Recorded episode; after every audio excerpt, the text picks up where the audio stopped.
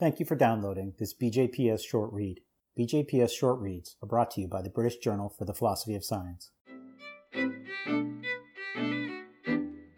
COVID 19 Induction and Social Epistemology by Igor Douven, read by the author. A recent study by researchers from Johns Hopkins University found that people's willingness to follow governmental measures to mitigate the spread of the novel coronavirus SARS CoV 2 largely depends on our level of trust in science. More shockingly, they also found that almost half of the American population distrusts science. What to many of us looks like a concerted effort of vast numbers of experts to limit the damage of an unprecedented health crisis looks to some like a grand conspiracy aimed at taking away the livelihoods of hardworking citizens. Might philosophers, with their ineradicable skepticism, have contributed to this distrust in scientific expertise? It is not unreasonable to think that the relativism and post truthism, propagated not only by continental philosophy, but also by the strong program and the related field of science and technology studies, have harmed the status of science. Their practitioners, after all, tend to see science as just one of the many stories we tell each other.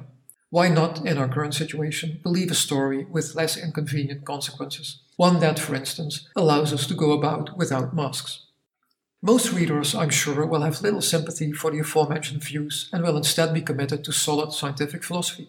But has this philosophy not done its part as well when it comes to eroding trust in science? I'm thinking here of Hume's argument that induction is unjustifiable.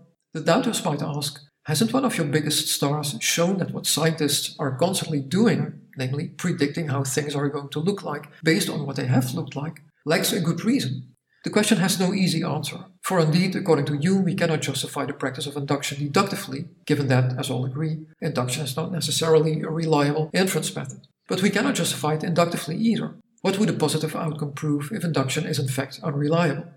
What may have seemed a boutique concern of one branch of philosophy thus emerges as being of central importance to addressing one of today's main challenges. There is, as said, no easy answer to the question of why it is rational to rely on induction. But there is an answer, albeit one that is subtle and needs a bit of explaining. The answer has been developed by Gerhard Schurz in a number of publications. Schurz's key point is that Hume and all later commentators have been wrong in assuming that rational reliance on induction requires an argument to the effect that induction is reliable. While the assumption appears reasonable, after all, how could we rationally rely on induction in the absence of such an argument? It is nonetheless wrong to justify our reliance on induction we only need to show that induction is optimal, that we cannot do better than to rely on it. The word only might suggest that this is an easy task. It is not. It takes Schurz several hundred pages of at times highly technical argumentation to demonstrate the optimality of induction. But he does demonstrate it. That is a major achievement. Classical philosophical problems tend to get clarified, reconceptualized, refined, but usually not solved. Schurz's approach is two-pronged. First, using formal results from the field of prediction with expert advice, he's able to justify analytically what he calls meta-induction, that is, induction over inductive methods. The proof consists in showing that, in every possible world, we can never do better than if we rely on meta-induction. The second part of the demonstration then consists of an application of meta-induction to incontrovertible empirical findings about the past predictive accuracy of our actual inductive practices as compared to various non-inductive methods. Will this silence those peddling conspiracy theories about COVID 19? We shouldn't hold our breath, for note that Schurz makes a subtle point. We see on an almost daily basis footage from across the globe of citizens protesting mitigation measures. Perhaps I'm misreading their facial expressions, their gestures, their seemingly threatening behavior, but I find it difficult to escape the impression that subtle points are lost on the vast majority of these protesters. In explaining the success of induction, building on Schurz's insights, I make a less subtle point, with the intention of further helping to restore confidence in induction.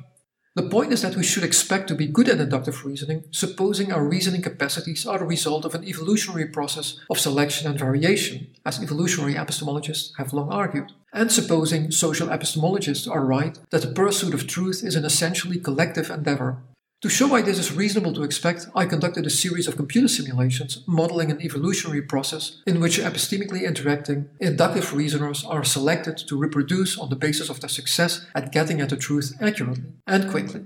This model lets agents update their opinions on the basis of, first, information they receive directly from the world, and second, the opinions of other agents in their community who they regard as their epistemic peers. The NSGA2 algorithm, an evolutionary algorithm widely used for optimization purposes in science and engineering, serves to model the evolutionary part. To make the simulation specifically about inductive reasoning, the agents populating the Hegselmann-Krause and being subjected to evolutionary pressures processed the information from the world via some Carnapian lambda rule. This meant that each agent could be characterized by three parameters determining how they learned two determining the agent's level of social engagement in learning, and one determining their learning rate. The outcomes from the simulations showed that a fine tuning of all three parameters took place during the evolutionary process. Later generations tended to have values for those parameters that, in combination, made the agents better at getting close to the truth quickly in comparison with their predecessors. In fact, the evolutionary process led, on average, to a threefold increase in accuracy so meaning that last generation agents deviated less from the truth than first generation agents, on average by a factor of 3, and to an average six-fold increase in speed of convergence, meaning that it made agents six times faster at getting close to the truth, on average. It does not follow from these findings that evolution made us successful inductive reasoners, but at least they show how we might have become such reasoners. Will the doubters now start paying more attention to what scientists have to say about how we ought to navigate our way through the current crisis? You may think the point is still too subtle to sway the demonstrators. You may be right. However, research by cognitive psychologists has shown that people are more likely to accept that something is so when it is pointed out to them why it is so or how it came to be. So I have at least some hope that providing a possible explanation of how we have become good at inductive reasoning may help to convince the doubters that we are indeed good at it. The simulations not only help to demonstrate the power of the process of variation and selection to shape the reasoning capacities of social learners, work on a simulation also engendered one of the best illustrations of the importance of social learning that I have come across. The simulations were coded in Julia, a new high-performance language for scientific computing developed at MIT by Alan Edelman and some of his postdocs and PhD students. The simulations required code for the so-called non-dominating sorting function, which is part of the NSGA2 algorithm mentioned above. My first attempt at implementation of this function took just over 10 milliseconds for one partial ranking of the agents on the basis of the scores that were relevant in the simulations. Thereby, the function was about four times slower than the non-dominated sorting function that is predefined in a designated package for the statistical computing language R. I posted the initial function on the main message board for Julia developers, hoping to receive some advice about how to make it run faster. Thanks to the contributions of various members of the forum, within a day, a more than 2000 fold speedup was obtained, from just over 10 milliseconds to just under 45 microseconds. That and some of the tricks I learned from the same thread helped to reduce total computation time for the simulations by close to 40%. On my own, I would not have been able to achieve this, not even after months. I'm grateful that I could rely on a community of interacting Julia experts, much like I'm grateful that we can presently rely on a community of tightly collaborating virologists, epidemiologists, and other health experts.